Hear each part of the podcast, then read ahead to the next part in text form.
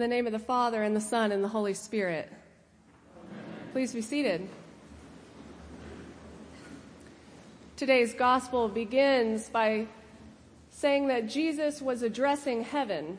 So I decided to look in other places where Jesus mentions heaven to better orient myself to today's gospel. And in the Gospel of Luke, Jesus tells us that the kingdom of heaven is among us. But that verse is so familiar to me that it's almost lost its meaning. So I decided to look somewhere different. So I went to the Gnostic Gospels and looked in Thomas. And Thomas says it differently. He says, The kingdom is inside you and outside you. When you come to know yourselves, then you will be known and you will realize it is you who are the sons of the living Father. Now compare that to today's gospel where Jesus says, This is eternal life, that they may know you. There seems to be a message about God that was emerging during that time that to know and be known is what it's all about. Jesus goes on to say that he's no longer in the world, but we are in the world. And his prayer is that we will be made one, just as he is one with God.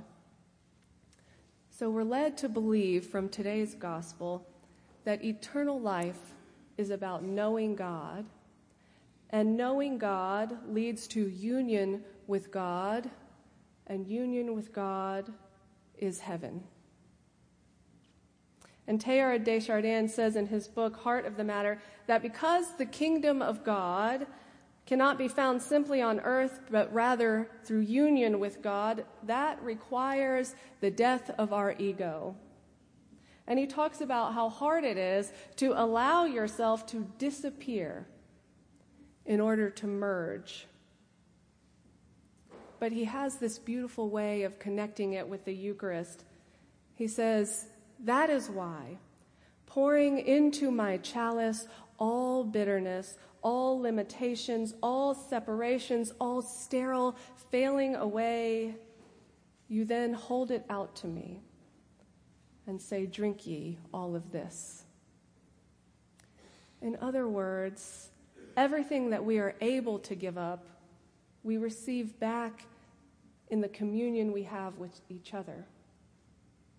In today's gospel, it's set right before Jesus died on the cross, and we are reminded that death is not about disappearing, but rather the emptying of the self in order to be open enough to receive all that is, which culminates in unity. But allowing the self to get smaller and smaller in favor of wholeness is hard. It's especially hard if one is doing the work while using the same language over and over for guidance. And I'll tell you what I mean. A few years ago, I was in what I like to call a spiritual growth spurt, and I was feeling a little unsteady about what I believed. And I either read this or somebody told me that if I really wanted to know what I believed, I needed to examine my prayers. At that time, my prayers were pretty rigid, pretty structured, formulaic. They were unchanging. I was using the same language I had always used to pray, so it was pretty easy to examine them. And this examination resulted in the knowledge that I had a lot of secretly held beliefs, secret even from myself. The first was that I believed that the world was bad and that terrible things happen all the time.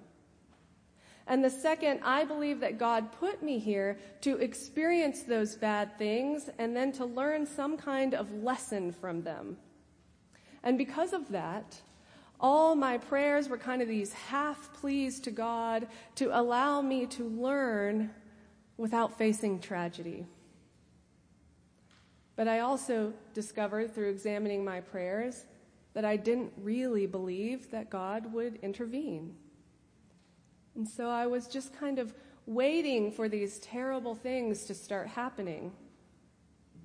Examining my prayers showed me that I believed that God was loving but hands off that life was supposed to be terrible, and if it wasn't, then I was wasting my life here on earth, and that the only real reason that I prayed at all was a half hearted attempt at getting God to spare me pain. In my defense, I also prayed that all of you would be spared pain as well. but that was the basic gist.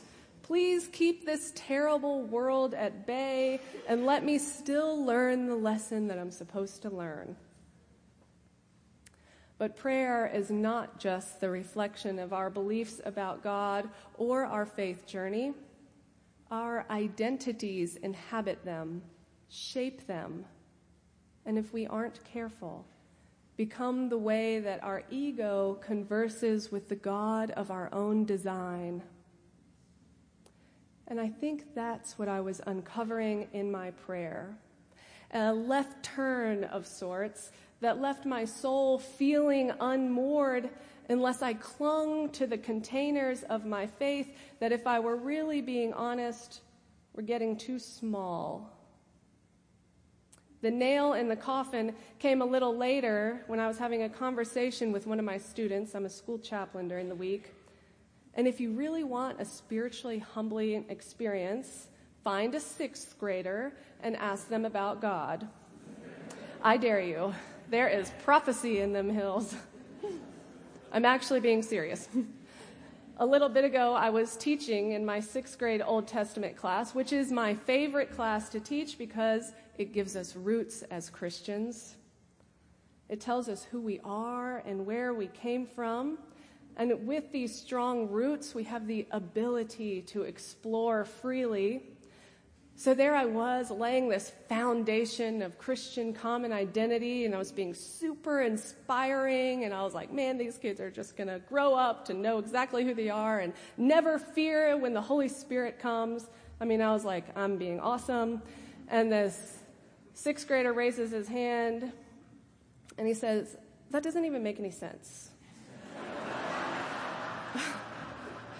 He says, I think we need to throw it all away and start over.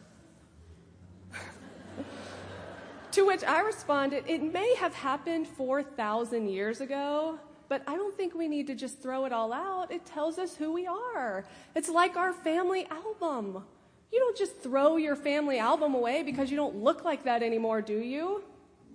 And he said, Sure, I get it. He said, I get it, but don't you think some things have happened since then? I mean, don't you think it's time for a new story? And something about the truth in his statement stopped me from arguing with him.